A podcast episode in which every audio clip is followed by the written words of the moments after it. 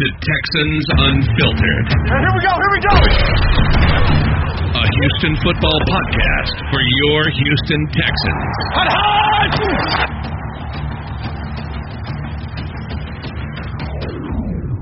And welcome to another edition of Texans Unfiltered, a Houston football podcast. I am your host, Young Ari Gold, and I am joined, as usual, by my friend and co-host, John Wade, the Garnet Texan, and I am joined by my bestest friend, virtual friend, my Canadian friend, Jordan. Obviously, Texans_thoughts. Jordan, welcome to the show once again. Great to be back. Loving it. Yeah, John, how are you? I'm doing good, surviving. I guess that's the only way to put it right now. Working a lot, which is a good thing, but I'm doing good.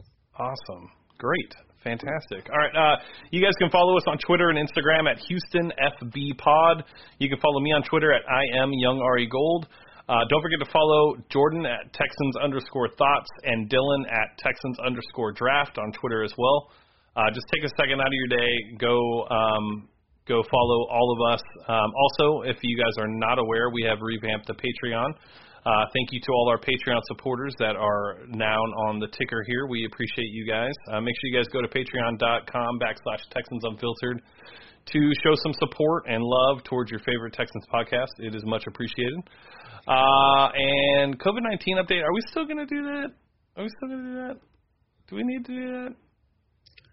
I mean, there's more cases now than there ever has been. So. Well, that was expected, though, right? Yeah. Corey, what's going on? Thank you for joining the stream, my PFN brother. Giovanni, Ryan. Yes, Ryan, I need you to switch from Anchor to Patreon, please, sir. I'm trying to get on the PFN network, and you're slowing me down. All right.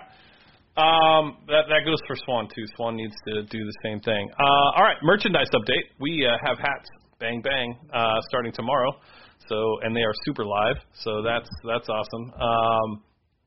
And we have shirts being made.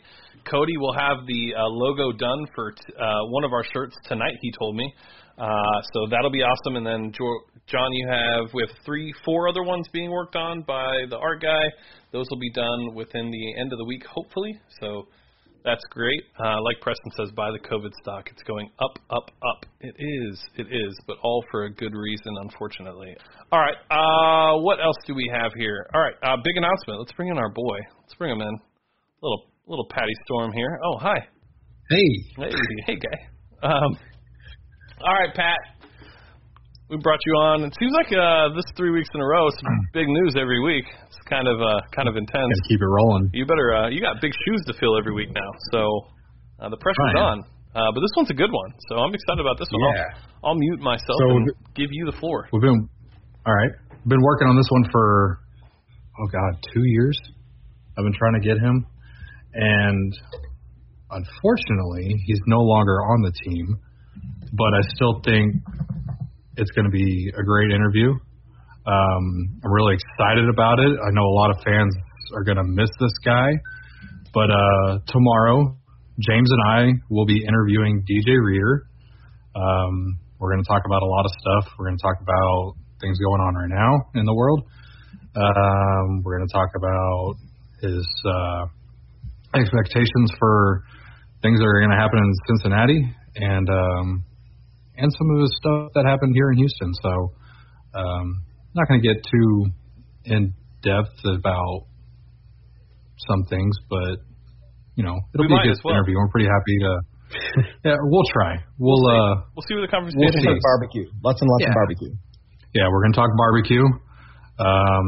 We're going to – for Cody, I will ask about the VR room because I know he wants to know – about the VR room. He blows me up about it once a week at least. So, Giovanni, I'm going to repost the raffle on the gloves soon because when I originally did it, I got almost no traction. And I think it was just kind of a bad timing. So, we'll get those back up. Don't worry, Giovanni. I'll get those raffled off and we'll get some more stuff. Dropped off the last batch of hand sanitizer earlier this week at Fire Station 76, Yeah, it's over off of Cooks Road. So those guys are really happy to get it. We got them 4 cases. So they're still in need of more. So that's awesome. Yeah, and thank you, Giovanni, for donating those to Pat. So, yeah, Pat, I mean, big thing, DJ Reader, obviously it's been in the works for a while. I know you and I have talked about it for quite some time.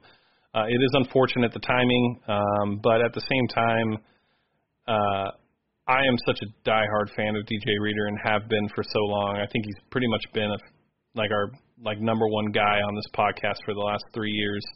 It's going to be really fun to talk to him and just hear just his thoughts, just about some of the things that we have planned to ask him and just have a genuine conversation with the dude. Obviously, if you guys know, we don't, Pat and I, we're not trying to get clickbait. We're not trying to go viral. We want to have relationships with these guys, and we want them to be able to come on when we want them to come on again. And so we're going to be having just a normal conversation. If you guys do have questions, suggestions, put them in here. We can't promise them, but, if they're good questions, we'll definitely get to it. So that's awesome, Pat. Good work. That's amazing. So that's going to be so much fun. All right. Last thing, any other – Pat Storm on JJ and Clowney rumors. I don't want to get to that. Yeah, I don't want to bring that up. We're not bringing that up. We're not going to. We're not TMZ. That's going to unfold out. Yeah. Where it's going to unfold. That's all you have to say about that. Any rumor, anything around free agents at all right now? Have you heard anything about Griffen or JD? So the last I heard, the Clowney stuff is very unlikely to date. They explored the idea, but when I guess reality sunk in that there's just really not a spot for him, unless they're gonna let somebody go. You've got Greenard, you've got Jacob Martin, you've got Merciless, and you've got Greenard, Ejiofor, Davin Bellamy, and there's just too much depth at the position right now for them to bring in Clowney and commit that much money to him. When you've got 2 or 3 guys, they're gonna be way cheaper and possibly get you the same amount of production. So. Yeah. And then veterans, they're still looking at a bunch. They're going to end the off-season program this week. Later on in the week. Thursday. And then I think there'll be a little bit more focus on signing some veterans. And, some of these guys are still waiting to see what's going to happen with the season, too. They don't want to be committing to a team, buying houses or renting property or anything like that. And then the season may not even happen. So, I mean, it's going to happen, but there's still just too many unknowns right now for these guys to make commitments. So a lot of them are just kind of holding in a holding pattern. Makes sense. Well, Pat, thank you for bringing this amazing news to Texans Unfiltered. As you being a part of Texans Unfiltered, it's awesome for you to be able to do that. So thank you. I'm excited for tomorrow, man. That's going to be awesome. I can't wait to just kind of be the Robin to your Batman and see how things go. It's going to be fun. It will be. All right, dude. Pat, we will catch you guys. We will catch you later. Everybody, make sure you guys go follow Pat. Pat, tell him where to follow you. On Twitter, the Patrick Storm. On Instagram, it's the Texan Storm Report. And Facebook is the same thing. So check it out. A lot of awesome stuff happening there. Yeah, absolutely. And Pat's been managing our social media and helping us grow as well. So thank you, Pat, for that as well. All right, dude. Absolutely. We will catch you tomorrow. Cool. See ya. All right. Pretty cool stuff. That's awesome. I really do wish the DJ Reader stuff was. I wish it was a little bit sooner, but we'll take what we can get. It is what it is. Yeah. He was our original tout. I think he was our original late round draft pick that we were like, hey, y'all watch this guy. So he'll always have a special place in our hearts and Texans Unfiltered history. But, he got his paycheck. Good for him. I mean, he's got to live in Cincinnati, so I hope they gave him. You got to have a whole lot of money to live there, so good for him. But have a great, great time interviewing him tomorrow. A little bit jealous about that, but I think he'll be a fun interview. And he's one of those guys that really doesn't get enough media attention anyways, so anybody that's interviewing him is going to be a plus for him. Yeah, no, I agree. All right, John, why don't you take us through our newest game of the week? All right, this week, we're just going to do something a little bit simple. We're going to start with the offense, And we're going to talk about guys that we think will have a better year this year than they did last year, and guys we think will have a worse year. We're just going to go down the roster, pretty much just the starters, not really the depth guys, and just kind of argue it out.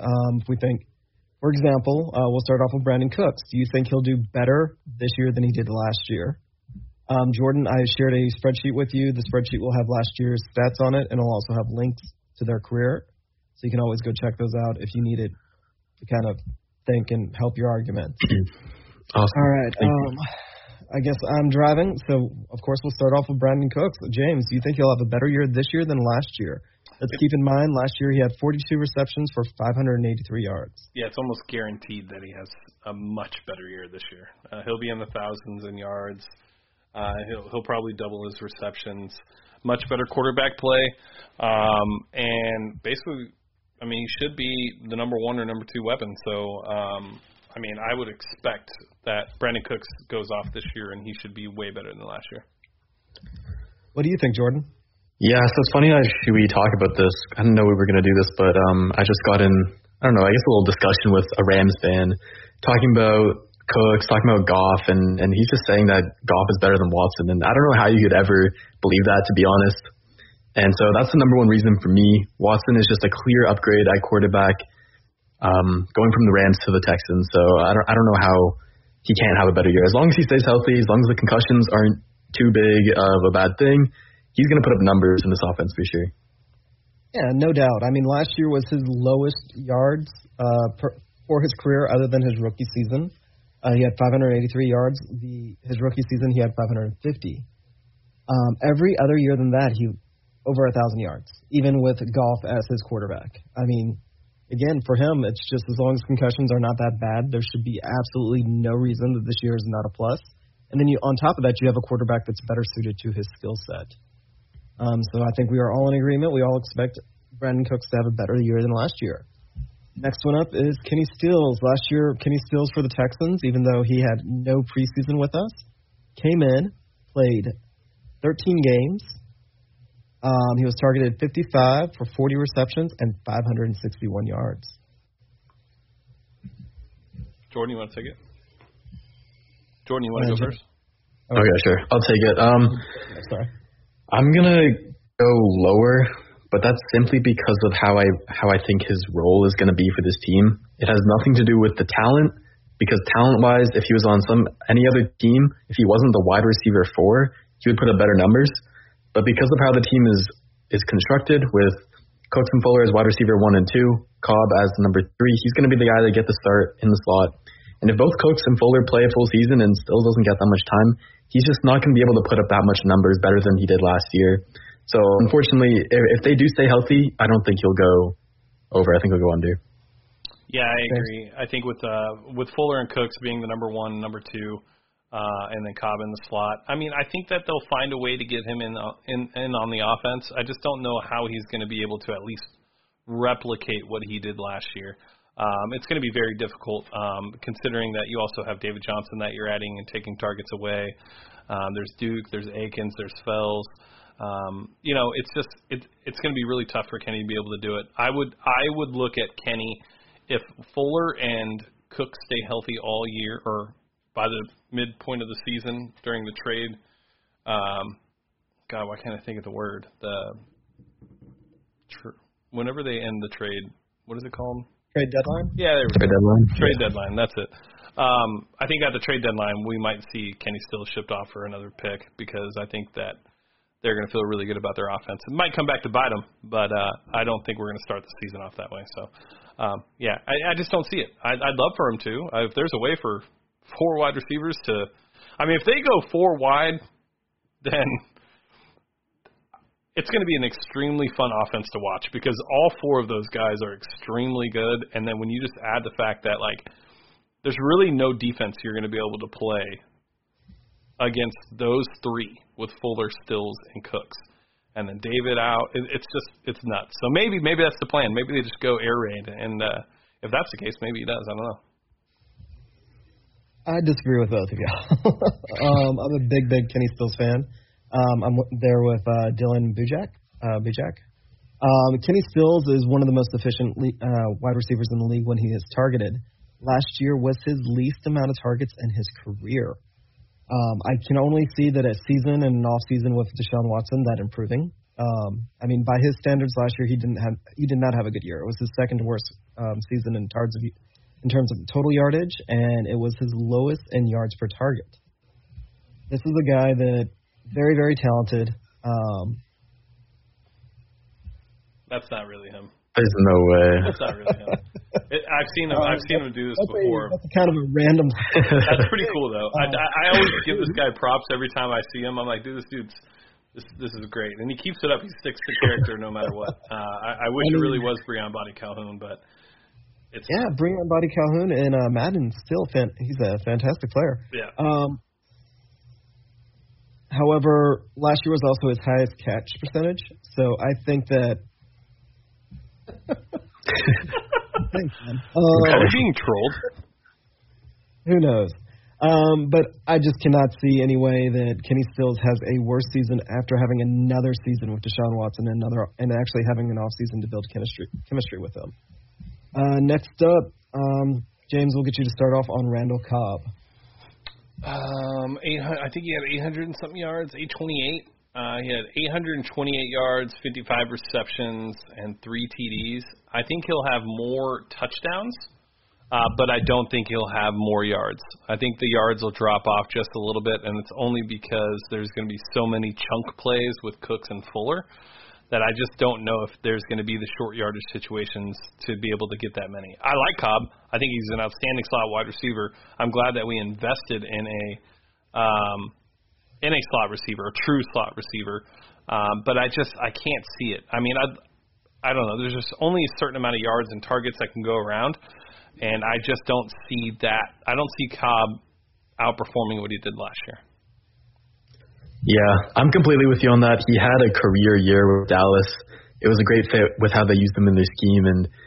And like you said, like I just think it's more of Brandon Cooks and Will Fuller balling out and them getting so much of the target share than it has anything to do with like a indictment on Cobb's game. Deshaun will find him. He'll love him over the middle of the field. But like you said, some of his stats are going to go down. I think his yards per catch in particular is going to go down. He had 15.1 last year, which was ridiculous, and would have led all the wide receivers on our team right now. So that's definitely going to go down a little bit just because Dallas, they like to use their slot a lot more in like vertical options, and I think we'll keep him more just shorter, intermediate area of the field for Deshaun. But yeah, I'm excited to see Cobb in the offense for sure. It'll be fun. Yeah, Cobb is going to be – he's going to be a veteran leadership. I think I talked about it with Reuben the other day where I was – saying that a big part of the reason that I'm sure he's coming in is to kind of take what he experienced with Aaron Rodgers and bring that over to Deshaun. Just letting him know habits, how he would break during busted plays and, you know, things along those lines. Last year, I mean, you really didn't have a lot of competition for those slot receptions. This year with Akins and, of course, both the running backs, Cobb's targets just won't be there. Fully expect Deshaun to come out here and throw the ball more than he ever has. He just has to if you look at the way this offense is constructed. But there still won't be enough targets for him to match what he did last year. Yep. Next player up, Will Fuller.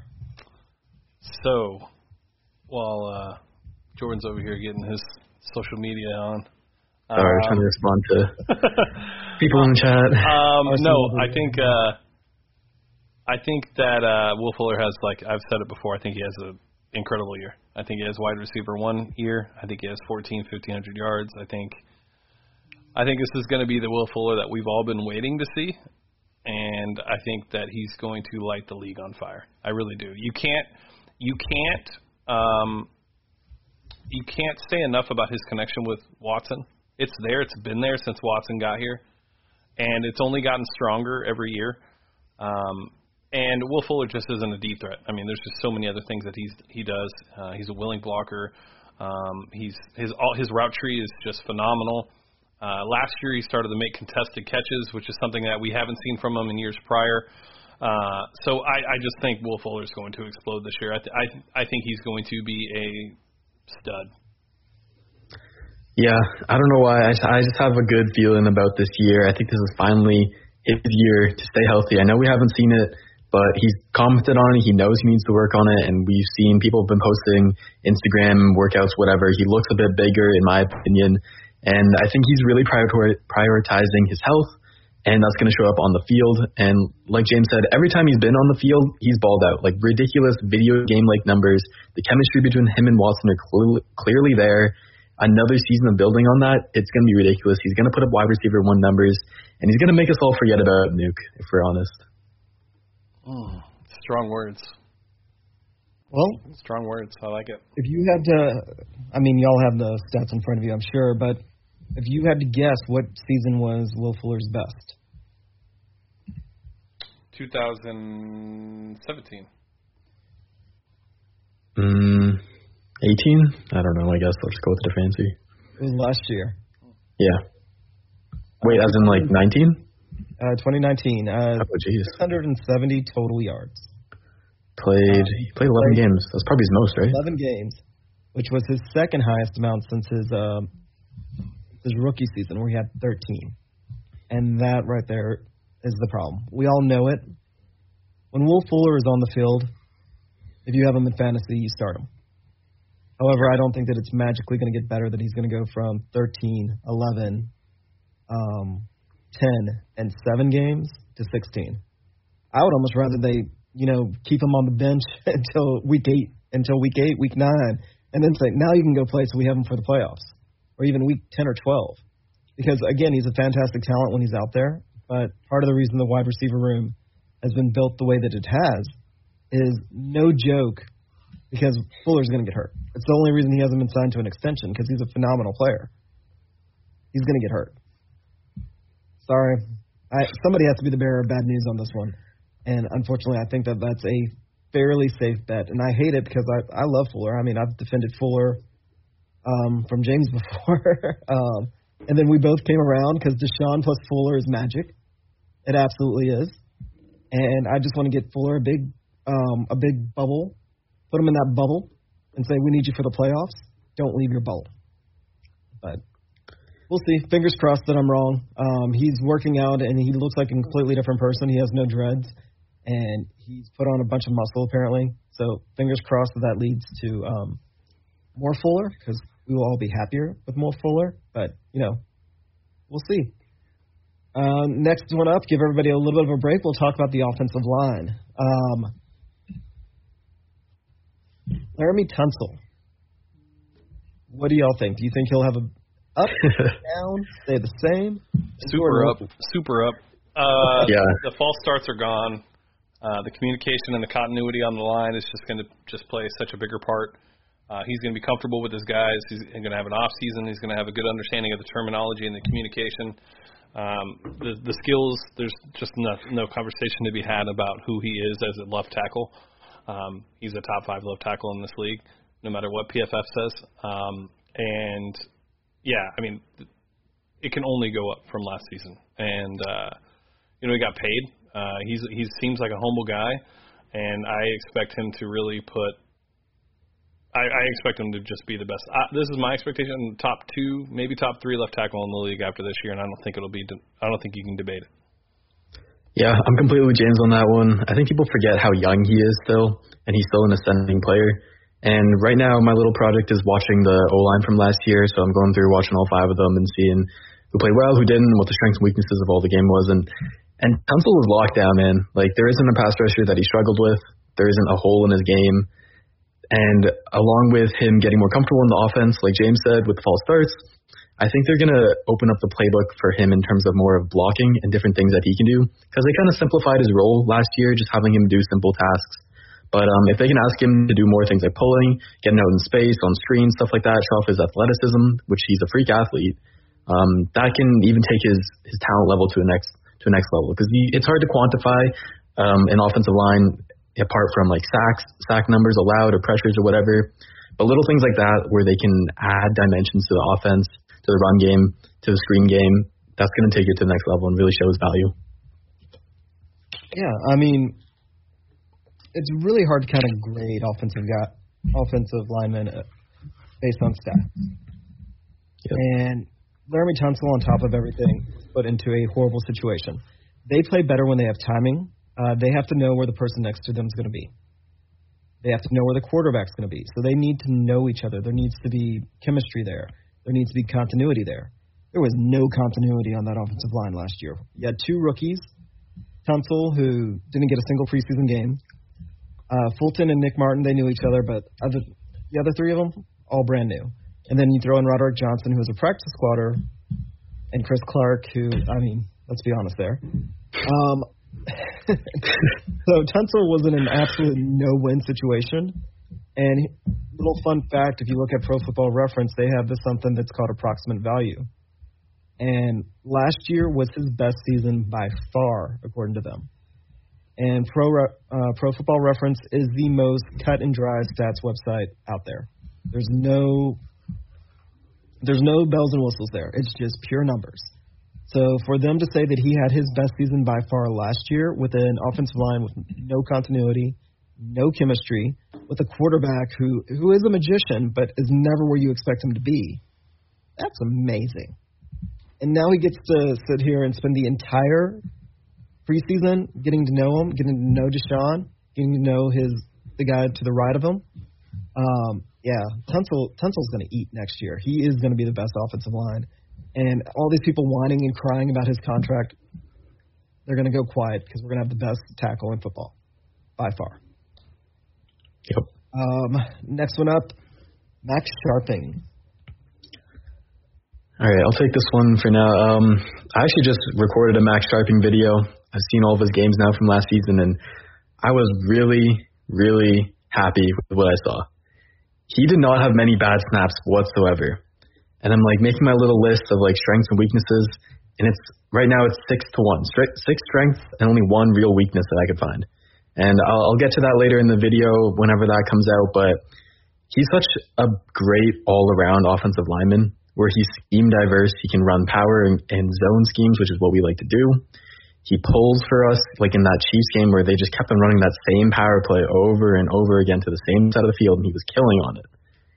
He's great at that. He's great in the run game. He's great in pass protection. He's really good at dealing with bull rushes. He does great to anchor down and stop that.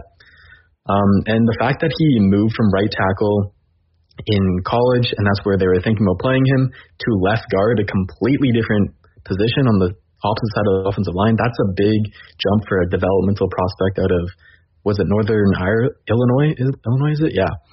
So the growth that he had was ridiculous, and it's only going to be better.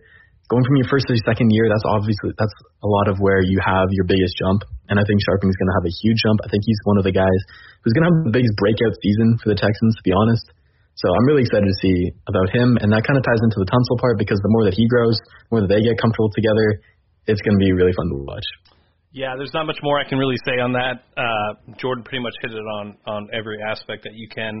I put out a thread, I think, like 3 months ago about Max Scharping. He is an extremely good guard that I don't think a lot of people know about yet, and I think at the end of this season there'll be a conversation about Quentin Nelson will forever probably be the best left guard in the league and forever will likely be the best left guard in the AFC South, but Max Scharping will not be too far behind.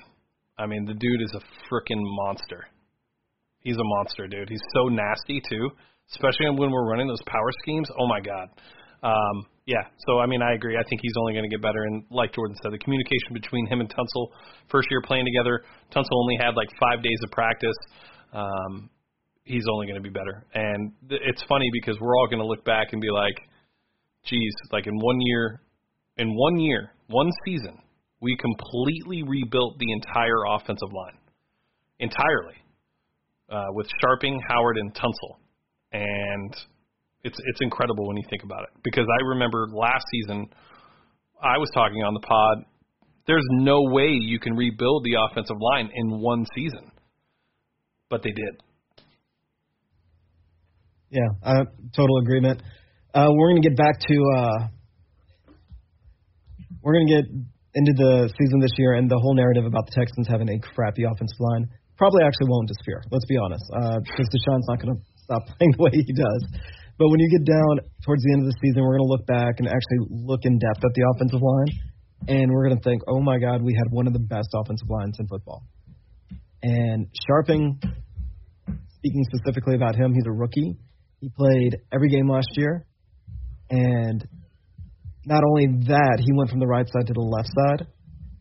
So I can't imagine that he regresses at all because, I mean, he's a rookie. There's nowhere – it's only up as long as he's healthy. And, yeah, pretty easy one. There's a reason why I didn't click links or anything for rookies because if rookies don't get better, then we had a lot of trouble.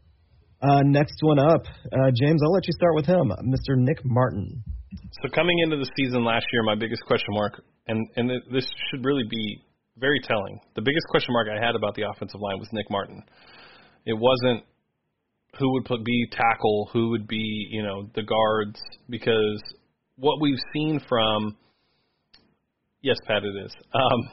What we've seen from Nick Martin up until last season was just pure disappointment, lack of effort, looked like he was just missing completely at times, didn't look fully engaged, and the center position is extremely important for the offensive line. It's the communication.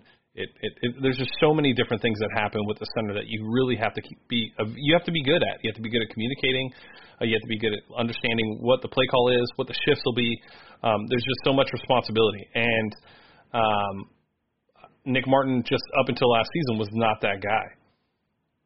Then last season, he got paid, and this dude just turned into a completely different player. I mean, like literally like a switch flipped, and he became a different player altogether. And he was a hell of a – I honestly think he was, play-wise, probably a top 10 center in the league.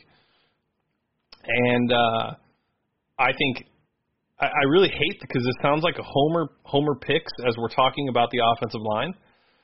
But the reason why I think that all these guys are going to be better is because of the continuity and them all playing together again. I mean, it's the first time in the Bill O'Brien era that we're going to have all five starting offensive linemen back-to-back seasons.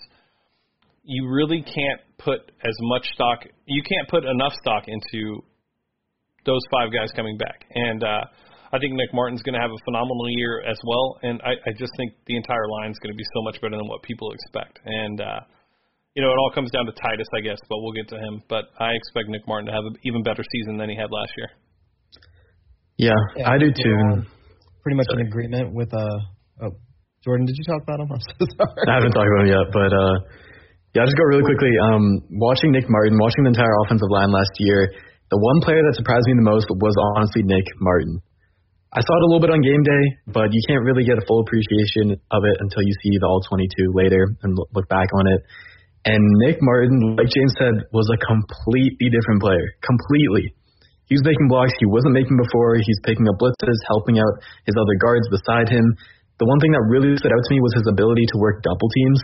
Whether it was Scharping or Fulton, the chemistry that he had with those three guards was really damn good. Really damn good. And he was making blocks at the second level that he wasn't before. It was just great to watch. And so, yeah, I'm going to have two articles out next week about the offensive line, about their chemistry, working together, and the importance of returning all five guys. So it'll be fun read for sure. Yeah, definitely. Nick Martin was a couple of years ago when we talked about him, we said he just needed to stay healthy to put it all together because he constantly showed improvement. Then he would get hurt and he would fall off a cliff. Last year he played every game. Last year it looked like he made that leap that offensive linemen typically make around year three or four where just the mental aspect flips. For him, the physical aspect was staying healthy. It wasn't that he was outmatched in the league. He just couldn't stay healthy. And if he stayed healthy, he would get worn down towards the end of the season and just run out of gas. Last year, really didn't see that. Last showed a lot of improvement. I'm honestly going to take kind of like the middle road on this, though, and say that he's probably going to stay about the same. And if he stays about the same, I'll be happy. He's taken that leap. He should really – this should be about his level of play. And if he is that level of play for the next couple of years, we'll be more than happy. All right, next one up would be everybody's favorite. Everybody wants to get rid of this man, Zach Fulton. Jordan, I'll let you go, but I'm hoping that you saw what I saw, but I'm going to let you take this and go ahead. He was the one guy I didn't focus on as much when I was watching the O-line. I wanted to focus on the four other guys just because I do believe a lot in them. What I saw from Fulton, he was basically a different player depending on who was beside him. That's what it came down to. When it was Tytus Howard for those 8 games that he played, he looked really good. They started to build a chemistry and the continuity throughout the season, and they started working double teams, picking up stunts, stuff like that. But whenever Chris Clark or Rod Johnson had to come into the game and they rotated in, and it was ugly. It got real ugly. It was, whether it was Chris Clark missing blocks or Fulton missing blocks, they literally worked as a tandem. When Tytus was out, Fulton he'd missing blitz pickups, whatever it may be. But at the end of the day, if we do have a healthy Howard and he plays most of the season, Fulton will be better for it. How much better will his actual game be? I'd probably say it's about the same, just because he's a veteran, he's an older guy, he's not really getting that much better. But in terms of being able to play with somebody for an entire season, that sort of chemistry aspect and teamwork aspect of it, that'll improve the entire unit as a whole for sure. Yeah, I mean, not much I can add to it without really repeating anything else I've said in the past. When he played next to Tytus Howard, he was above average guard. When he lined up next to Roger Johnson and Chris Clark, he was just an average to sometimes below average guard. But a lot of that has to do with, the consistency of who's at right tackle. When you're changing guys, different series and things like that, it's hard to get used to. So I expect Zach Fulton to have an up season. And to me, it's just kind of funny how quickly the tables have kind of turned on Zach Fulton. 2 years ago, he was our rock. He was our solid offensive lineman. He was the only one that was above average. Now all of a sudden you put some talented players around him, and he's no longer the prettiest girl at the ball. However, what he is fine. And that's pretty much he's shown what he is. He's a slightly above average right guard who's not going to blow anybody away. He's not going to really disappoint us. But he had great chemistry with Howard, horrible chemistry with Roderick Johnson and Chris Clark. Granted, I don't know if that's Roderick Johnson and Chris Clark or timing or, there's a lot more that goes into offensive line play than a lot of people talk about. And it is a little bit of a dance. Maybe they just all had left feet and they, just stepping all over each other. However, up or down, I would actually say I wouldn't be surprised if he's a little down, but that's not necessarily a negative. It's just he's getting a little bit older. I do think that his best position is 26, isn't he? 20. I think he's 28 or 27. 28, yeah. He is 28. He just turned 28, so he'll be 29 for this season. So the same he regresses just a little bit, which again isn't bad, especially because he'll look better because Howard will be out there with him, which would bring up next player is Tytus Howard. James, you want to start off with him? Yeah, I think my son just decided to mess with my smart lights and just turn them off. But yeah, Tytus Howard, I think Tytus Howard will be the same player that he was last year. And the only reason I say that is because he's coming back from a pretty significant injury. And I think that Tytus Howard, the play of him for those first 8 games is really enough for us to feel comfortable with this offensive line. I just don't know if I could see him really outdoing that. So yeah, sorry, my son is a jerk. So, yeah, I expect Tytus to play. Maybe he'll play a little bit better than last year, but I don't expect it to be too much better. I think this will be kind of his rookie year. We'll see some rookie mistakes, but I also think that we'll see the potential and why he was drafted in the first round. Yeah, I think we need to remember that he was a pretty raw prospect out of Alabama State. He had some flaws that he needed to work on, and he cleaned some of that up, but from what I've seen from the tape, he has this one flaw, and it has to do with his hands and exposing his chest. So sometimes when he'd get out of his kick step, his hands would be low, and he wouldn't be able to raise them quick enough to get off a good punch, and he'd consistently get punched first by the defensive lineman. And whenever that happened, he'd expose the chest, he'd get pushed back into the pocket, whatever, he'd give up pressure. And that happened a decent amount, but I also saw a lot of times where he did have his hands up quick, and he was able to strike and punch the defensive lineman first. And whenever he did that, whenever he got hands on them, it was over. He has really strong, violent hands, so he's just got to get hands on them and control them. And that's something that it can be a pretty easy fix over a year. Like James said, I think in the beginning, at least in the first half of the season, he'll be roughly the same player that he was last season, just kind of getting acclimated, getting back from the injury. But in the second half, I think we'll see a decently big jump from him and a good improvement. So I'll say he has an up season. I'm going to say he improves. I mean, most of his flaws are technique. He just needs to get out there and play. And this is with his injury still pretty severe. He is still rehabbing. He's not better yet, and this is over 6 months since it last happened. But it's no joke. So he does have that going against him, but he was so physically gifted for the position of right tackle that for him it always has been just getting him a little bit more coached up, a little bit more practice. And here's the one thing about not being able to rely on your athleticism, being able to go out there and not push yourself 100% on your knees is you have to focus on your technique. And that's what Tytus needed to do. So I'm going to say that he definitely gets better this year from last year. And, last year he was a rookie. He was lost. He was not really playing a different position because he had a left-handed quarterback in college. So he did play right tackle, but it was a little bit different playing it in the NFL and, of course, better competition in the NFL versus – Division II, but or what was it? Football. What do they call it? It's not Division II. It's the Football Championship Division, FC. I forget. FCS. Yeah, I don't know. FCS.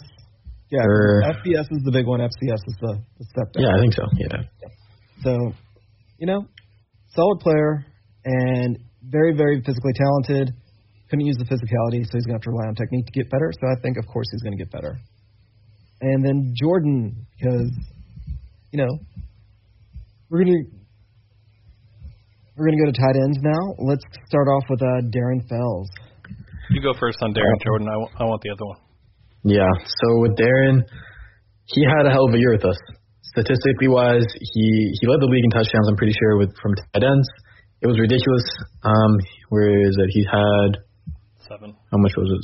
7? I can't find the thing. Okay, 7 touchdowns, which is ridiculous from a tight end. He was a great red zone option for Deshaun in the short areas, where he can just toss it up. And he's such a big body, he has such a big frame that he's going to catch it over any safety, and he's too quick for a linebacker, even though you don't really think of Fells as being that quick, but he is. And then a big value of him also came in the RPO game. But I don't know. For me, I think he's going to have a down year statistically. I think, number one, Akins, which we'll get into, he's going to have a bigger role. Number two, we saw the RPO game. They ran that same play over and over and over again. And by the Baltimore game, they had it completely figured out. It was completely locked up. So unless they could add another dimension to that, but if they don't, don't expect that to be a big success here. And then just the touchdowns, I don't see him reaching that high of a number again. He also will have a good amount, probably 4 or 5, but I think it's mainly going to be the Aiken show, which we'll get into. Yeah, I agree 100%. I think Darren was so good last year. I think it's going to be very hard for him to replicate it, just because of also the additional weapons on the team. I think that we'll still see him a little bit in the red zone just because of his big body and his ability to box out and really just go up and grab the ball. I'm sure the touchdowns will drop a little bit. Maybe he'll have 5 or 6. But I think the yardage and his usage and his snaps will drop pretty dramatically. And it just has to do with the guy who is technically behind him by most accounts as far as what people think. But I would disagree. I think he's the number 2 tight end come the start of the season. Yeah, you can't. I mean, Darren Fells has been known to just score touchdowns. Mm-hmm. However, he went from 3 to 7. There's going to be regression there. There has to be. You can't go from 3 to 7. And then it's not going to be the touchdown scored, so if you were a fantasy football player, it's a bigger deal. I think he'll actually be more important to the offense next year, but I don't think his numbers are going to reflect it. Again, he was a you hear it every single time with any of these former basketball players. He played basketball. But the reason that you always hear it is the best athletes on earth play basketball. And then when you take the best athletes on earth and you put them on a football field, his ability to be that size, to run and to jump, and it translates. So Darren Fells is, of course, he's one of the most underrated players, I believe, on the team. He's not going to be able to produce what he did last year. He is definitely going to be somebody that's going to regress. However, he's still going to be a key part of the offense. All right, James, time for your boy. Yes. Let's go. So Jordan Akins, last year, not the most productive tight end. I think he had 400 and something yards, 418, 36 receptions. He had two tight ends. He had two TDs. I think, Mike, what kind of eggs are you making, by the way? I think Jordan Akins is a huge piece of this year. You know, it's funny, you were talking about how, like, the RPOs and things like that with Darren Fells. Imagine those RPOs with Jordan Akins. I mean, he's so much faster. He's a better route runner. And his ability after the catch is just incredible. And so now I think that wrinkle is just going to be Jordan Akins. And it's going to be because he's able to get the open space faster compared to Darren Fells, to where it'll still work. It's not going to be used as often because I think he'll be catching balls in other places. But I when I think of that RPO specifically, there was one. I can't remember the play. I mean, obviously we've watched them all, but he's just not. Darren Fells just isn't fast enough on those RPOs. Like, he can. Akins has the ability, and there's not a lot of tight ends that can do this.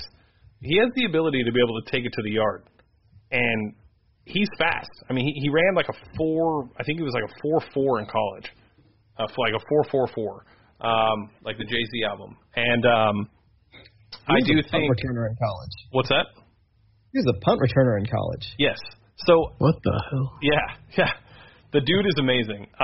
This is my expectation for Jordan Akins. Call me a homer, whatever you want. I think he puts up Travis Kelce numbers this year. Oof. That's a big up. Yep. Goddamn. Yep. All right. Well, I do think Kahali ain't gonna be on the team. Well, he might, but not for long. So my opinion on Akins. Completely with James, maybe not to that extent, but I do think he's going to have an up year. I do hope he gets more of the snaps this year. They're going to go away from the two tight end sets, I think, a lot. So we'll see who snaps that cuts into. Hopefully it's Fells and not Akins. And if they are going to be running this deep passing schemes, vertical offense, having Akins attacking the seams, which they rarely ever do with their tight ends, that's going to be a moneymaker. Once he can get past those linebackers and settle in that area right before the safeties, and that's an easy money. Deshaun can throw that ball so easily. I've seen him throwing it. It's so nice. And yeah, so watching Akins from last year, like James said, he's a complete yak monster. You just want to get the ball into his hands. You just want to scheme him open like that, and he's going to eat. I think he's probably a top 3 yak threat on our team. I think it goes Brandon Cooks, Duke Johnson, and then Jordan Akins. That's roughly my top 3, give or take. But yeah, throw them in a bottle and shake them up, and any of those could be the top 1 at the end of the season, and we wouldn't be surprised. Yeah, for sure. So I'm excited to see what he's got in store for us. So everybody kind of underestimates Jordan Akins. He played baseball professionally, came back to football, played for that University of Central Florida team that went 13-0, the one that beat everybody up and down the field, and he was a punt returner on that team. This wasn't a horrible team. This was a great Central Florida team. This is the one that got Scott Frost the job up in Nebraska. This was the team that beat Auburn. This was the Central Florida team that I believe has hung a banner declaring themselves national champions for that year because they did get screwed over. Correct. This was a legitimate college football team. This team could beat just about any of the blue-chip schools that you put out there. And so it's not, he played punt returner when he was in college, blah, blah, blah. He went to some little bitty school. No. He played punt returner on a legitimate team. And he's a tight end now for us. So that kind of shows you his athleticism. I'm completely with James. Like, Jordan, I'm not going to go up there and say that he's going to do Travis Kelce numbers. I want to. I really, really, really want to. But Kelce's ingrained himself into that offense, whereas Akins isn't quite there, and his biggest downfall is Deshaun just not looking his way. If you look at the tape last year and you just really look at all the times that Akins was wide open, I mean, he led the league in separation. Like, he was wide open. And Deshaun never looked his way. Deshaun has a habit of reading the field high to low. So by the time he gets to his read with the tight end, it's too late. Again, that's what makes Deshaun great. It's the same thing that Brett Favre did. There's a lot of quarterbacks out there that have been great doing that hyper-aggressive, that deep route that's supposed to be a decoy that opens up underneath. Deshaun wants that route, and he throws a beautiful deep ball. So you can't fault him for reading the field that way, but that's the reason that Akins didn't put up great numbers last year. And this is year 3 for a tight end. This is the year that it clicks. So, yeah, he's going to have a monster year. He's going to be a surprise. And when he's lighting everybody up, winning your fantasy leagues for you, just let your people know the Texans Unfiltered told you about him first. Yeah, absolutely. All right, cool. That was fun. Can't wait to do the defense next week. I don't think we have time to do our court case. Are we not going to do the running backs? Let's do the running backs if we have time. Oh, yeah, let's do the running backs. Time. Well, we got Dylan here, too. Let's bring Dylan into this game. Yeah. Okay. Hi, Dylan. Hello. How is everyone? Look at that fresh cut. Wow. Fresh cut, yeah. Wow. Yeah. Fresh off the protest. I'm so proud of you. Yeah. I'm so proud of you, bro. Thank you for doing that. It was crazy. We'll get into it a little bit. I wanted you to be here to talk a little bit about the Bill O'Brien press conference as well. So I thought it was perfect to have you on during that time. So we're finishing up and down right now. Have you been paying attention? Yes, you're basically just like going like who's gonna have an up season, who's gonna have a down season type thing. Yeah, compared to the season prior. All right, we're on running backs now. Go ahead, John. All right, so I'm actually I know the list says David Johnson, but I'm gonna save him for last. Let's start with James. Let's start with Cullen Gillaspia. Do you see him having more to do next year? I think he'll be on the field more. I don't know if we'll see a ton of production out of him. I think we'll line him up in I formation with David Johnson on the power scheme. He's a very good blocker, especially out in space on the outside in the flats when Deshaun evades the pocket. But I think that's really about it. I mean, I just don't. I think he'll be a contributor on special teams, and he'll play his role as a fullback on this team. Jordan? Yeah, I think we could see a lot more of the full house pistol formation where you've got 3 guys in the backfield. You can have Duke, David Johnson, and then Cullen Gillaspia could be the third guy. And so if you have 2 of those running backs out blocking and hand it off to the third one, or all 3 of those guys out blocking and Deshaun just keeps it himself, that would be really fun to watch. Like James said, I don't think you're not going to see it in the box score. He's not going to be a guy who's going to be out here catching passes like he's Patrick DeMarco or whatever his name is. That's not his game, but he is a great blocker. We saw it on that touchdown run against the Bills. He can block the hell out of out of a defender. Yeah.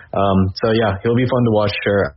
I don't know how much more snaps he'll get. If we do move to this kind of vertical scheme, they don't really have a lot of fullbacks involved, but if we do see the pistol a lot, then he could get some snaps, and it'll be fun. Jordan, let me ask you this before we get to Dylan.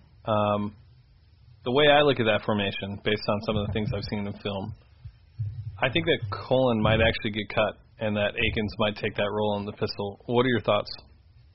I can see that too because of how they used it last year. They need someone to be a receiving threat. They'd usually have 2 guys go out on wheel routes, and it forces the defense into a really tough predicament. And if you have a fullback running that route, they're obviously a lot easier to guard than Akins. So if that's the way that we do go, I see what you're saying. He could get cut. I just thought it'd be fun from a blocking aspect, but receiving aspect for sure would be Akins. Dylan. Yeah, just adding on to that real quick. I think if they want to keep all 4 tight ends, like a lot of people think they might want to, like cutting Gillespie could be an option, just like adding on to that. And then another thing, I think if they end up keeping Gillespie, I kind of agree with what both of you said. I think he's not going to see much action like touching the ball at all, but I think if they want David Johnson to come in and be their first down running back, the guy who runs between the tackles, David Johnson is a really good guy at following blockers, and Cullen Gillaspia is a really good guy to be following. So I think he does provide value there, that he could, in the zone blocking scheme, he could open up a lot of holes for David Johnson. But yeah, just like you guys said, he doesn't offer anything else other than special teams value and blocking on the field. Can I cut him real quick, John? Sorry, just one point to make is that I wanted the Texans to sign kind of like a goal line back, a short yardage back.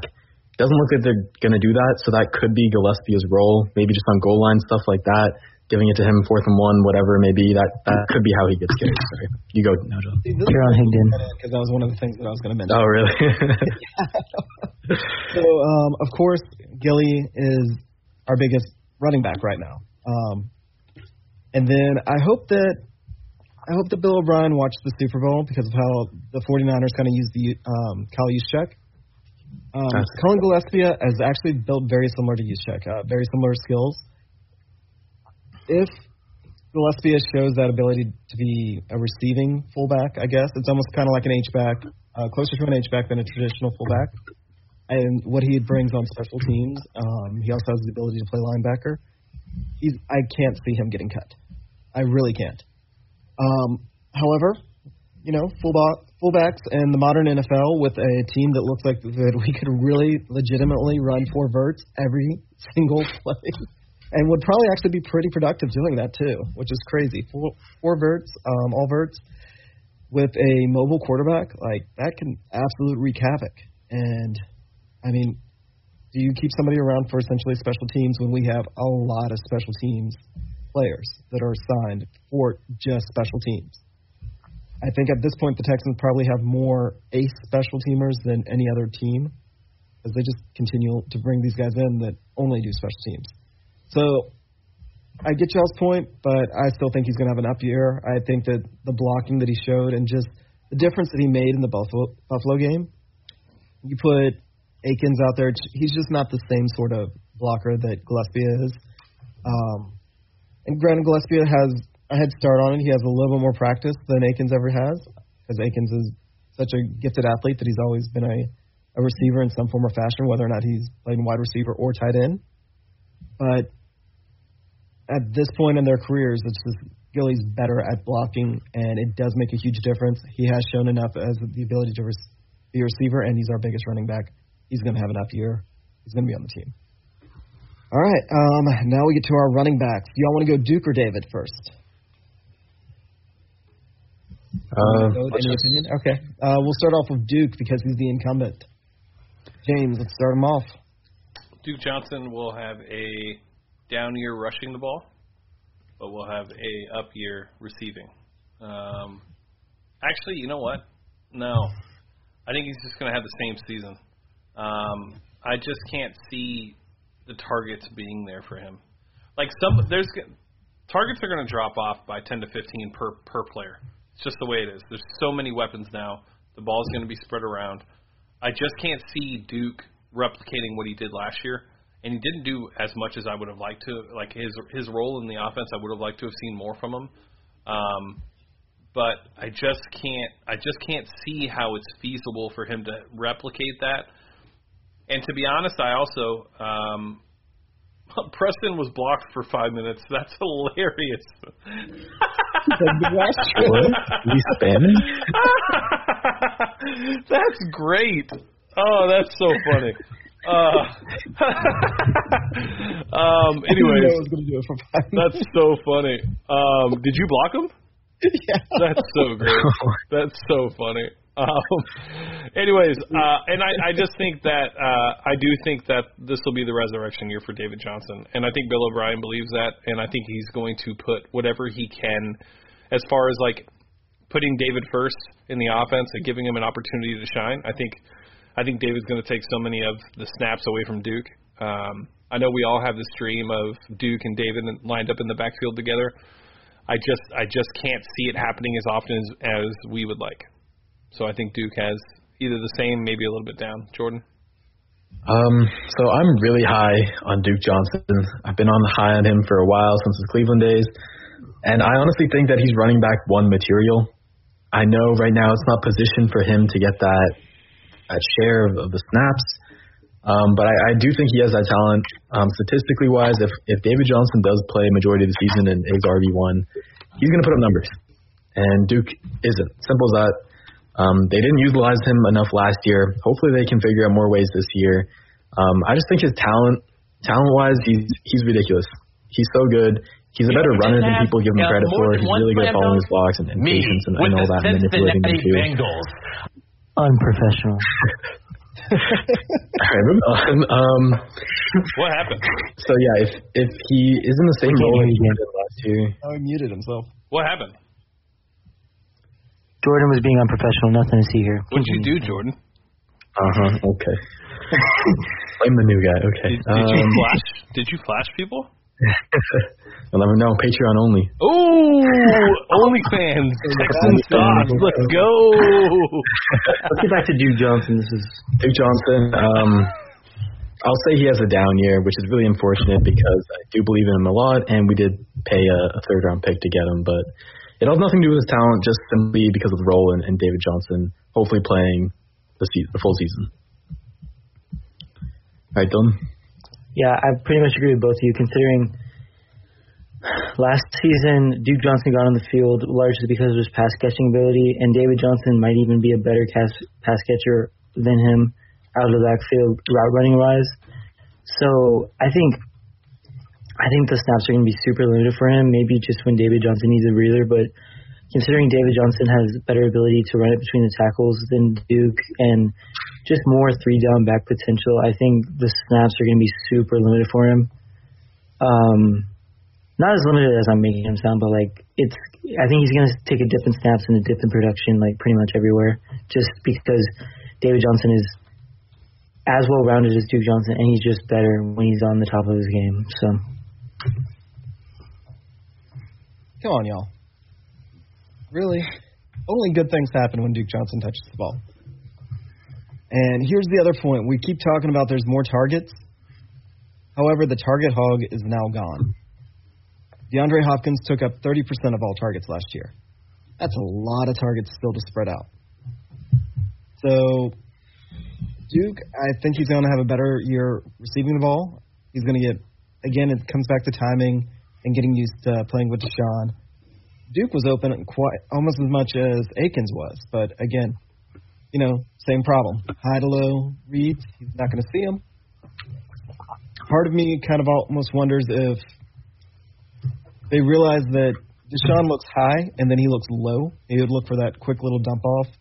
That's why Carlos Hyde every game had a couple of those, just the dump offs. He catches it and he runs off. If they build a little bit more of those in for Duke, because Duke was always running routes, whereas Carlos was just hanging out around the offensive line. So maybe you let Duke do that a little bit, because when Duke gets the ball, good things happen. He makes other players miss. He just needs to touch the ball more. And then legitimately having a true 1-2 punch with him and David Johnson, it is interchangeable. They never have to change a thing that they're doing.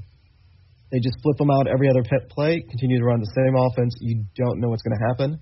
And I think with that, they would also get Duke to touch the ball more as a rusher and not just as a pass catcher. I'll go out on a limb, and I will say next year will be a career year for Duke Johnson.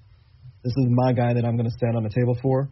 Even with David Johnson, I still think David Johnson has a solid season, with Duke Johnson having his best season. All right, so that brings us to Mr. David Johnson. All right, I think David Johnson has an incredible year. I think for a couple of reasons. One, I do think he's a talented back. I know a lot of people just look at 2016 and just assume that that's gone, but that really was only 3-4 years ago. He wasn't used a lot last year. There's not a lot of wear and tear on his body. And I just check the David Johnson article on TexansUnfiltered.com. Go ahead, James. Yes, and then also check the David Johnson interview on TexansUnfiltered.com and TexansUnfiltered YouTube. But the article will tell you his best years are not behind him. Thank you, and that is correct. And he's right. I think that I just There's a lot of reasons. One, I think he's healthy, and I think he's motivated to show. I think he understands what was given up for him, and I think it's extra motivation for him to really show people that he's able to play at a high level still. And then I think the biggest factor is the fact that Bill O'Brien is not going to lose that trade in his mind. So he's going to give every option possible to David Johnson to be able to go out there and show that he won the trade. And I think he's going to be put in a position to succeed. I really expect David Johnson to have over 1,400 yards. And I think he's going to be a very dynamic back for this offense. And I expect a lot from him. And he'll have a better year than last year because it's impossible for him not to unless he tears his ACL in the first game. Yeah, that's where I'm going with this too. He really can't have that much worse of a season last year, so it's going to be an up season this year. I don't know if he's going to replicate his 2016 season just because that was absolutely ridiculous. He had like 2,000-plus yards from scrimmage. But the biggest thing for me is the upgrade in offensive line. The Cardinals have never had a good offensive line in their entire time of David Johnson's career. And our offensive line now it's promising, it's on the way up, it's talented, and it's only going to get better with the continuity that we have. And so the more time that they have to mesh throughout the season, they're only going to get better because O-line has to mesh together as well, but they have to mesh with the running back too. They have to be able to see the same thing and open up the lanes that David Johnson wants. So I would expect his rushing numbers to be pretty solid. I think in the passing game, I think they'll go to him a little bit, but I think Duke Johnson's honestly going to take more of that role just because they want to have to rest him after he does do a lot of the running. So, yeah. Yeah, I'm very high on David Johnson and what he can do to this offense. A lot of the under-talked about point of David Johnson not being able to replicate his 2016 season, obviously 2017 was cut short by injury and wasn't a great season for him at all. Then you go into 2018, he had a different coach, a coach that did not call plays to his strength. And then you go in 2019, he had another different coach, and just a coach that didn't want a back that was like David Johnson. He wanted a more college-style back. No one's been talking about that. Everyone's been assuming that it was because of his injury that he was not having great years. Now with the coach, Bill O'Brien obviously wanted him bad to give up DeAndre Hopkins for him. Bill O'Brien's going to be able to game plan for him. He's the type of back Bill O'Brien wants, and we're going to see an uptick in production for sure in 2018 from his 2018 and 2019 seasons, simply because he's going to get a lot of carries. He's going to be the main guy in Houston, and these carries are going to be designed for him. So I believe David Johnson is going to have a great year. And he likes a little Uzi Vert for sure. And he likes a little Uzi Vert. And does he? Yeah. I gotta get a David Johnson jersey now. So you gotta pay attention to the interviews. Yeah, you know this is gonna come as a surprise because I just said that I think Duke Johnson's gonna have a career year. I think David Johnson's gonna have an amazing season. On top of that, I think that it's pretty much because the way they're gonna use them, they're gonna keep both of them fresher and not run either one into the ground. I think that it'll be more balanced. Again, David Johnson, the ceiling with him is Marshall Faulk. However, he does. The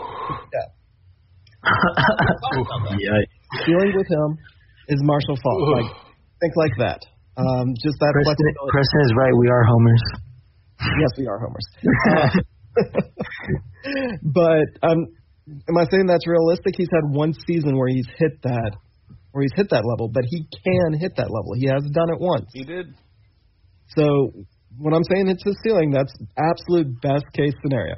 Will it happen? Maybe not. Most likely not. However, that's what he's capable of doing. He is still young, but do we necessarily want that? Do we want him to touch the ball 160 times? I do. If it's there, absolutely. I'm totally fine with it. If he's producing, there's no reason for him not to carry the ball. It's just the way it is. Yeah, that's he's a rhythm runner. That's not 100. Crazy. I was going to say 160 is like half of what he should be getting. 160 is not that. That's not that much. Yeah, 350. What is it? 350 is the threshold. I'm thinking 160 receptions. However, if he's ending up with 25 to 30 touches a game between receptions and carries, towards the end of the year, he's going to wear out. And kind of my point with him, and I think that with Duke Johnson, is they're going to try and keep that from happening, that they're not going to just grind him into dust. And that's going to end up – I think that this team is built more for the playoffs than previous years.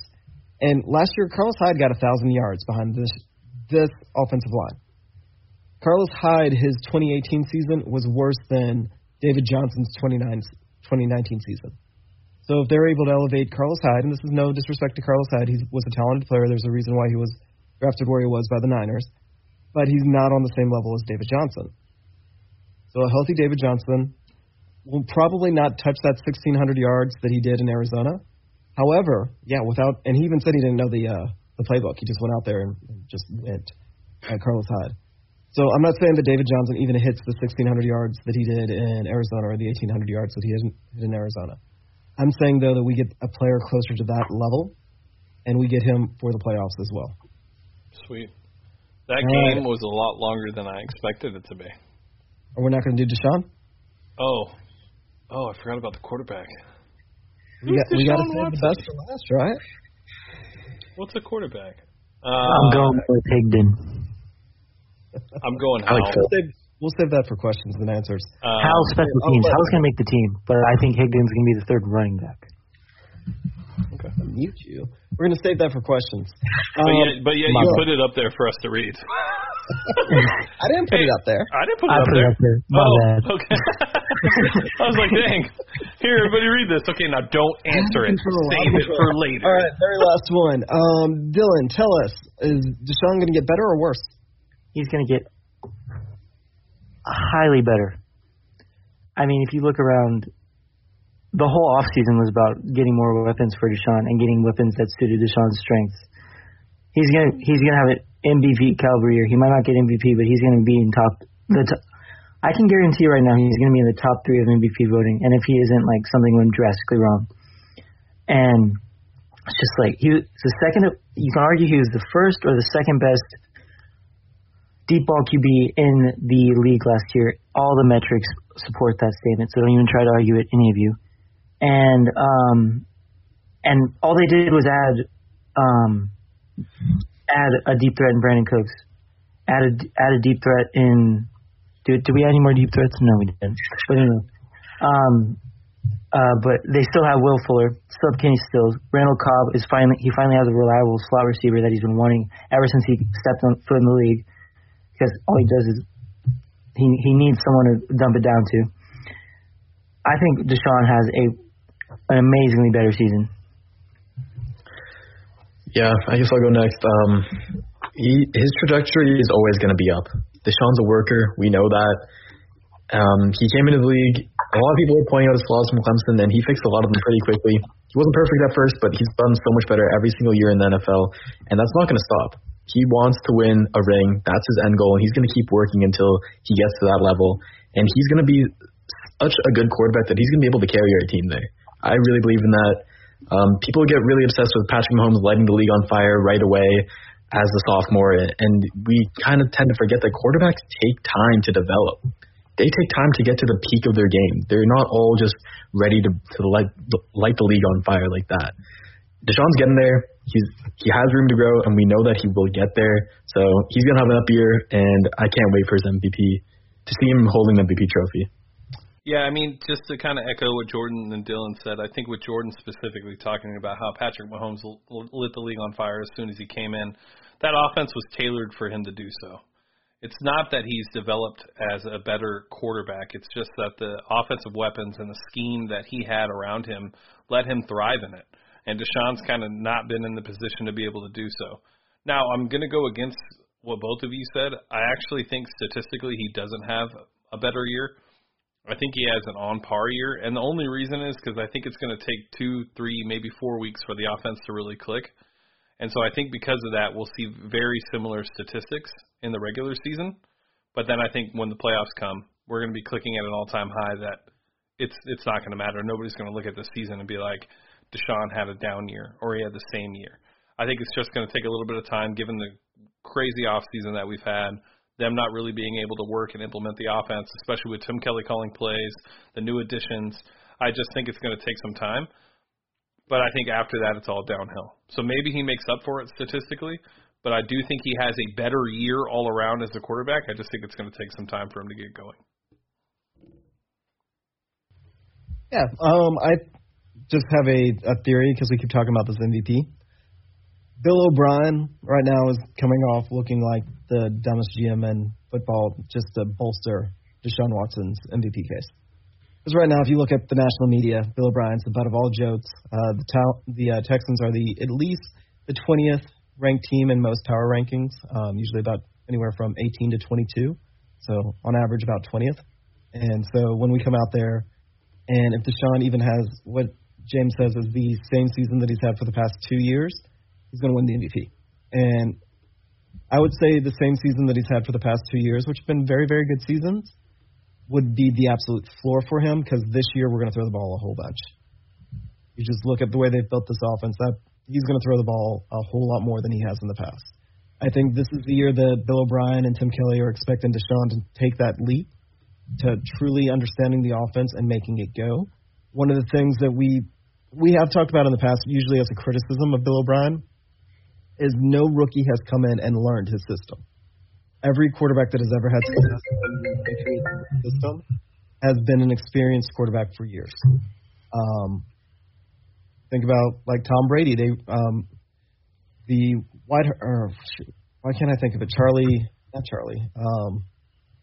guy that coached Notre Dame, the original OC for the Patriots. Charlie Weiss. Weiss, there we go. Charlie Weiss, his offense was a lot more conservative, lots of fullbacks, lots of short passes. And then when they changed it to this more of a spread ops, more of the spread attack that Bill O'Brien and McDaniels have implemented, Tom Brady was a lot more experienced. Castle was experienced, sat on the bench. Every quarterback in Houston that did well was experienced. So to have a rookie come in and actually learn his system from day one through year three and growing, developing it, at some point it's going to click. So, of course, Deshaun hasn't even really taken that next step yet, and I think he will. And everybody already has such low expectations for the Texans. We come out, and if we go 9-7 and win the division again, based on the way the media's been covering the team, that's a fantastic season. That's going to blow away everybody's expectations. So Deshaun should win the MVP. So here, I will say right now, we probably still will lose in round one, depending on who we get in the playoff draw, because that's, Houston sports. But go out to Vegas, put your money down. I would say that Deshaun Watson should be the safest bet to win MVP this year, even though you look at what Mahomes has done and Lamar Jackson, of course, everybody's going to be all about him, as they should. Great, great players. But Deshaun is the one that is set up. He has the story. He has the low expectations because of so-called the talent around him. And the whole point of this kind of exercise is to point out we are not as bad as the national media says.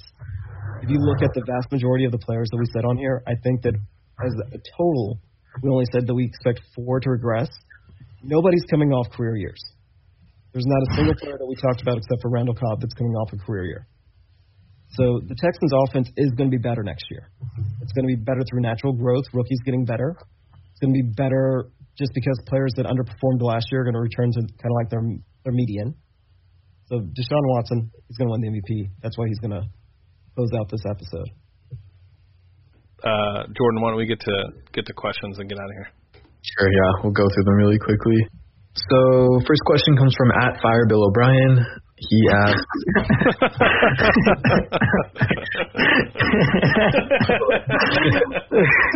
that just encapsulates the whole Texas fan base in one Twitter username. After his comments this past week, though, he's definitely got another year from me. I agree. As much as Bill O'Brien, he already had another 5 years from me. As much as Bill O'Brien pisses us all off, the thing is he is honest with his players. He's honest with his people. You can kind of, seeing the way that he talked, you could tell that's why He hasn't lost the locker room, no matter what other craziness goes on. He hasn't lost it. If anything, you could say that that's the leader. Like I read tons of leadership books. It's kind of my knack. That stuff goes further than anything anybody will ever realize. Taking a stand like that in a locker room full of black men. Like, Roger Goodell was right. Like, there's no NFL without black men. There's no NBA without black men. The only sport you have is the NHL. That's it. So, like, I don't know. But anyways, yeah. A lot of media for baseball. I'm officially a fanboy. Of Bill O'Brien? Yeah. Yeah, I've always liked him as a person. I've always thought, just with the interview and just talking to him, I've just always had this inclination of who he was as a person. Just, you know, with his son Jack and things like that. Yeah. Like that speaks to human nature, right? But then this last one was just like, there's no way to root against him as a person. You just can't. And you can tell how genuine it was what he was saying. Like he was almost on the verge of tears. It almost felt like, because he obviously like builds a bond with a lot of his players, and a lot of his players are black, and of course he has to see them go through racism every day, and just to. You could tell he was genuine and really hurt by some of the events happening in our country. Well, I think the biggest thing I took away, and I'm sorry that we're going down this path, Jordan, again. I think the biggest thing I took away from it was that he listens. And it's funny because we all say that he doesn't as a coach. And now I find it extremely hard and difficult to believe that he doesn't listen as a coach, because – he listens as a person, and usually that's a trait that people just have. It doesn't go away with certain parts of your life. You're either a listener, and they're called active listeners. Active listeners are people who are engaged in the conversation that is happening and are actively listening to what you're saying. And then there's listeners who just listen. They're just kind of there. And Bill O'Brien's an active listener. He listened to Kenny Stills. He listened to Michael Thomas. He's listened to Deshaun Watson. He went back and educated himself to have the conversations that he needed to have to be able to have that type of conference call. And he's been doing it prior to this. This wasn't just a one-off. This is something he's been doing. And he understands why Kenny Stills kneels. And, he pointed all that out. And to me, that just spoke more to him as a player and as a coach, that he does listen. And I think good leaders have to listen to their people. It's just part of leadership. Yeah, going off of that, like, what I really love is exactly what you said. Like, he said, this is why Kenny Stills kneels. This is why Michael Thomas kneels, Colin Kaepernick, whatever. He understands their point of view. He knows it's not about the flag. No one is trying to disrespect the flag. It's never been about that. It's not about the military. A military member is the person who came up with the idea to kneel. Which I'm surprised is still news to people. Right? I saw that over Twitter this past week. Oh, I didn't know that a former Green Beret told Colin that the best way to do it was to kneel. Like, are you stupid? As if it matters, though. As if it matters anyways. Who cares if it was a Green Beret or if it was a homeless man in Seattle? It doesn't matter. Whoever, it doesn't matter who it was. It was still peaceful. I'm just telling you, the reason that I bring it up is it brings the blinders that people had about it. For sure. That as soon as it began to be spoken of, there were certain people that just turned their minds completely off. Because the point that Boyer, or is it Boyer? Is that how you say his last name? I don't know. The Green Beret, I'm blanking on his name a little bit, but Nate Boyer, I'm pretty sure is his name. The reason that I bring that up is it was brought up by the media about 1,000 times, and that's an understatement. Every time that Kaepernick was on TV and he took a knee, it was brought up. And people completely tuned it out based on Twitter. Granted, Twitter is the scum of the earth anyways most of the time, so. But it just comes to shows you that people were not really paying attention to what was being said. They bought into the narrative that was being peddled by Fox News. Yeah. All right, let's answer the question. Yeah. Okay, what was his username again? Fire Bill O'Brien. Okay. Okay. He asked, biggest weakness on the defense, and what moves would you personally make to improve that unit? It could be cutting someone, trading, or signing a free agent. So for me, I think a lot of people will say the safety position across from J. Reed, and I probably would have said that a couple weeks ago. But I found a new confidence in Michael Thomas in particular. I'm gonna have to do a film breakdown of him soon. But so instead of the safety position, I'm going to say a coverage linebacker. I think that is really going to make or break our defense. Watching Rex Ryan's scheme and how he can turn and what Anthony Weaver can take from that, the major thing is he loves to blitz DBs and drop linebackers in coverage. And so we need one guy, at least one guy, who can be a plus in that area. Dylan Cole, we've seen a lot of potential from him. Hopefully he can stay healthy. If he can, great. But it's hard to count on him. Jonathan Greenard, the Texans have said they wanted him to drop in coverage a little bit. I haven't seen the best tape from it in his time in Florida, but maybe they've seen more of it. They probably have from practices and the combine and stuff like that.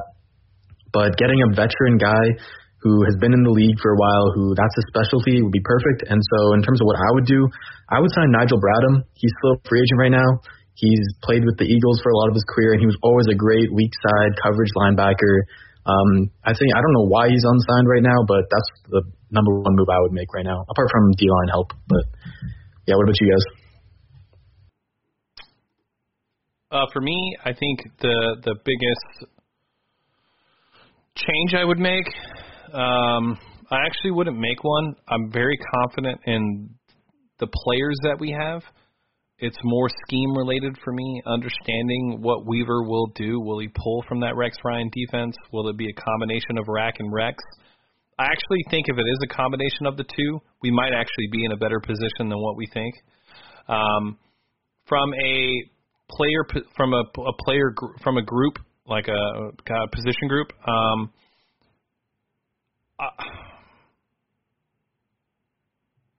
I'd probably have to go defensive line, and it's only because we really only have one guy who has stood out over the last 4 years on D-line. I can't think – there's not one guy that really, outside of JJ, that has truly been the guy, the man, somebody else that could take over when JJ's not on the field. We see the pass rush goes away completely when JJ's not on the field. I want to see somebody else step up. I believe Charles Omenihu can, and I believe he will, but it's yet to be seen yet. Those long arms are going to come in handy. That would probably have to be the area where I am most concerned. But I think that you can scheme a pass rush. And so, yeah, I guess that answers the question. Dylan. Yeah, I don't see a major hole on this defense. Obviously, it'd be nice to have a coverage linebacker, but I believe we can hide our linebackers in coverage well enough that won't be a major issue. It's still going to be a concern, but I wouldn't call that a major hole or anything. But like James said, I think you can never have too many pass rushers. And if we added like an Everson Griffen or a Jadeveon Clowney, I think that would take our defense a lot of places, especially with all the news coming out about JJ. I don't know if it's true or not. We might be moving on from him soon. If you brought in Clowney and we can give him a big payday, what we would end up giving JJ, I'd rather have Clowney going into the future than JJ. So I'd add Everson Griffen or Jadeveon Clowney, and I think our defense is pretty much set. If we can have one more pass rusher, if not, still be all right. But it'd be really nice to have one more pass rusher.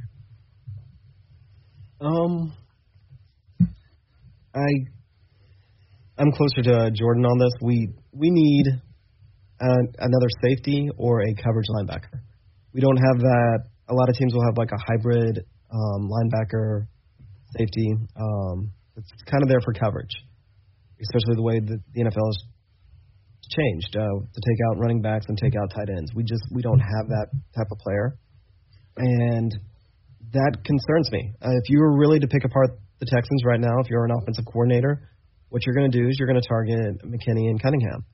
Cunningham can great sideline-to-sideline speed, but he does leave a little bit to desired in actual coverage skills. But once you catch the ball, he's going to tackle you. And McKinney is who you target. I mean, you just target him repeatedly. And same with our outside linebackers. If you saw what happened to Martin during the during the playoffs. We all love Jacob Martin, but asking him to cover, it's not going to be pretty. And Mark, we've known that for years. It's not going to be pretty.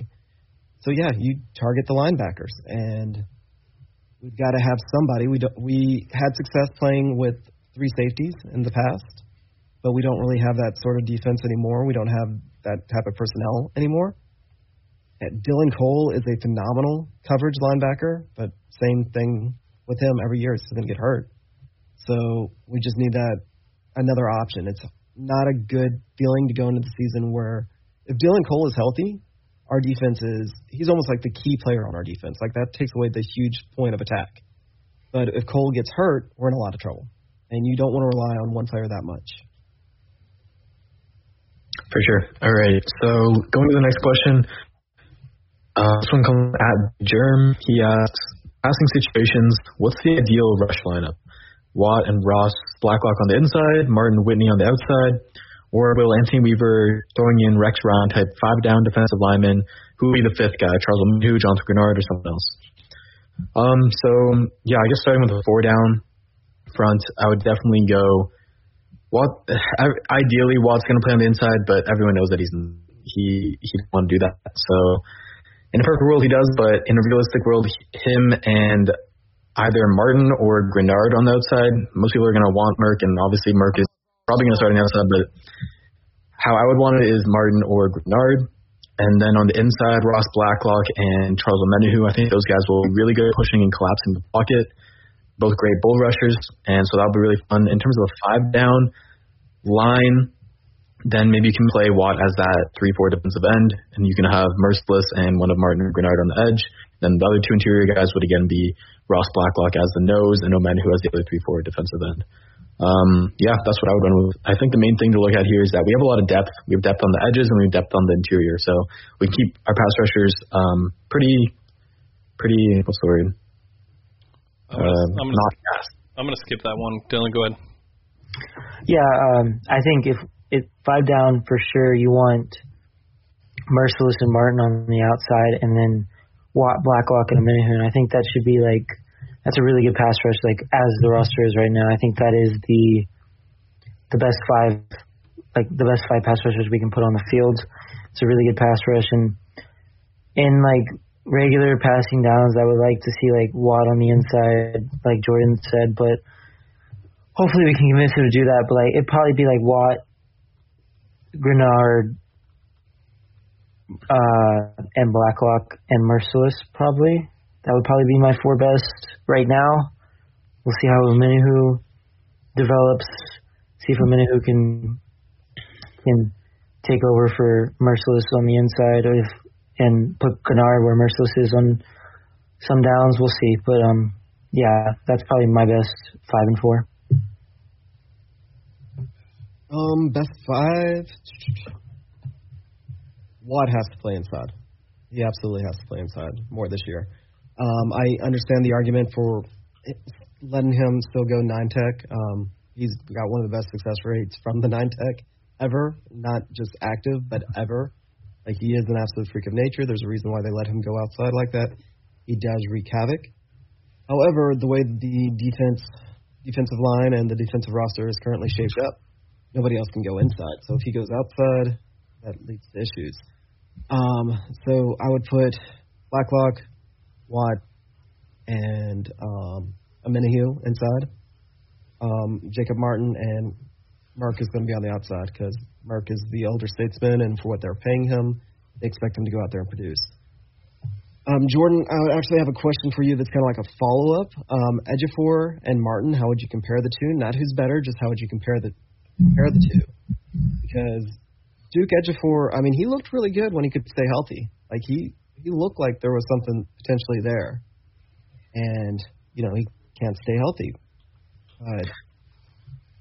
So in terms of game, Jacob Martin's on a completely different level in terms of athleticism. That's how he wins. Speed, quickness to the outside. He loves the outside rush. The speed rush he has, his go-to move is a dip, chop, and rip. That's he got a lot of sacks off of that last year, a lot of pressures as well. Whereas, what's his name? Jesus Ejiofor, he wins a lot based off his length and he has a little bit more wide array of technique. He's really good at inside counter moves. From the little bit that I've seen of him in actual NFL tape and from his Wake Forest time as well, he just has super long arms, and that ability to attack and punch the offensive line before they can get to him and kind of keep that distance. That's really where he wins. I'm excited to see what he's got. I was really high on him when we did draft him. Hopefully he can stay healthy, because then we would be pretty deep on the edges for sure. But yeah, that's how I'd compare the games. Okay. Because I would have, I mean, I agree. Ejiofor and Martin are two of your rotational pieces. And Greenard's also a rotational piece. If you're just going flat pass rush, I would believe you would want Martin out there. You would want Merck out there. And this is with your four down. And then move JJ inside and move Omenihu inside, with Blacklock eventually taking that position. That is almost like a rabbit front. You have a big back that's going to run up the middle. They're going to eat him alive. But just be trying to get to the quarterback as quickly as you can. Go that direction. With Ejiofor, if there's even a little bit of a chance of them trying to stretch it or doing a draw play, replacing Martin. Yeah, he should be good. He should be fun to watch. Okay, last question we'll talk about today comes from @ReportTexans. He asks, if healthy, does JJ receive another big contract with the Texans after his is up? I honestly think he will. I think they believe that they owe it to him with everything that he's done for them as a team and for them as a city. Unfortunately, I think he's going to get another big one. It may not be like a 4 or 5 year contract, but it's going to be at least 2 years for max money. He's going to release at the market one more time, and we'll see. I think if when he's healthy, he's still a hell of a player. He's still one of the most productive and talented pass rushers in the league. I honestly don't think he'll be healthy for even another year or two, but we'll see. I think that given what we've seen over the offseason with the move of DeAndre Hopkins, I think Bill has shown that he has the testicular fortitude to make the strong, bold moves that we have not seen from this Texans team in the past. So I'm going to say that I actually believe J.J. Watt will not be given an extension, and I actually believe that he'll be either moved or he'll be a free agent. I think one of the bigger question might be, does JJ even want the extension? Because he's been flirting with Pittsburgh quite a lot. Obviously, both of his brothers are up there, and I think it'd be natural if you have two other brothers in the NFL and they're on the same team. I think it'd be natural that he wants to go there. So I think it is a strong possibility that JJ is not given an extension and he goes to Pittsburgh, whether that is a trade or as a free agent. It's yet to be known, but kind of agreeing with James, they might end up trading him soon. It's kind of a tough question because JJ is without a doubt our first ballot Hall of Famer. There's going to be a statue of him at the stadium. Everybody prepare yourself for it. It's going to happen. He's going to be in the Ring of Honor. He's going to be our guy in the broadcast booth that we desperately need. And we really do. I mean, there's not a Houston perspective. There's Cowboys everywhere. There's Niners everywhere. There's even Giants and Eagles. And a lot of these teams, part of the reason why they get such positive news is they have former players that have good relationships with the franchise. That's going to be our guy. JJ is going to be that guy. He's going to be the guy on TV that can kind of give the Texans perspective and give us that positive publicity when he's retired. However, today's NFL, you don't stay with the same team.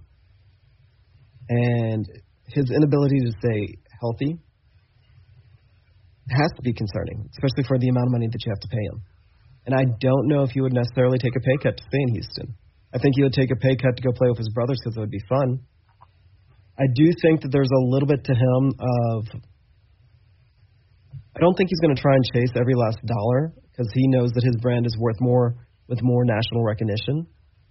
And with Houston, we have to win to get that national recognition, whereas he may be able to jump to another team, have a couple of years there, and just get even more.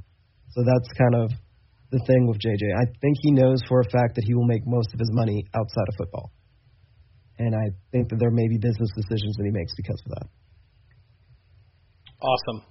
Yeah, so that's all the questions I got. If you do have questions for me, I'll always be sending out a tweet a couple hours before the pod, and you can tweet at me, and we'll look to answer them later on the pod.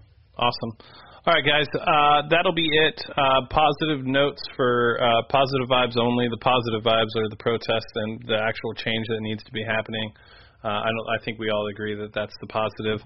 Shout out to all of our Patreons. We appreciate all of you. Thank you so much. If you guys are not a Patreon, Giovanni, thank you for joining Patreon. We really appreciate it. If you are not currently a Patreon and would like to support us, whether it be $1, $5, $10, $15, $25, or $50, however you would like to do, whatever you can give, feel free to go to patreon.com /TexansUnfiltered. We are recording our Patreon material after today, or after this episode, so be on the lookout for that, Patreons. Thank you for your guys' continued support. You can find us. Honestly, it might be a little bit short because this show went really long. No, we can't cut our Patreons out. It's going to be long, John. We're all going to have to deal with it. All right, you can follow us on Twitter and Instagram at HoustonFBPod. You can follow me on Twitter at IamYoungAriGold, and you can also follow Jordan at Texans_thoughts and Dylan at Texans_draft on Twitter. Thank you guys so much. Make sure you guys follow the pod, subscribe, like, and go to our website where you'll be able to read all the amazing articles and content that Jordan and Dylan are putting out. And with that being said, Black Lives Matter, and we will catch you guys next week. Loved this episode of Texans Unfiltered? We'd love for you to be a Patreon supporter. Your support allows us to provide you with the best Texans podcast possible. You can also follow us on Twitter and Instagram at HoustonFBPod and everywhere podcasts can be found. And join our community on www.TexansUnfiltered.com or on Discord at Texans Unfiltered. Thank you for listening. Until next time.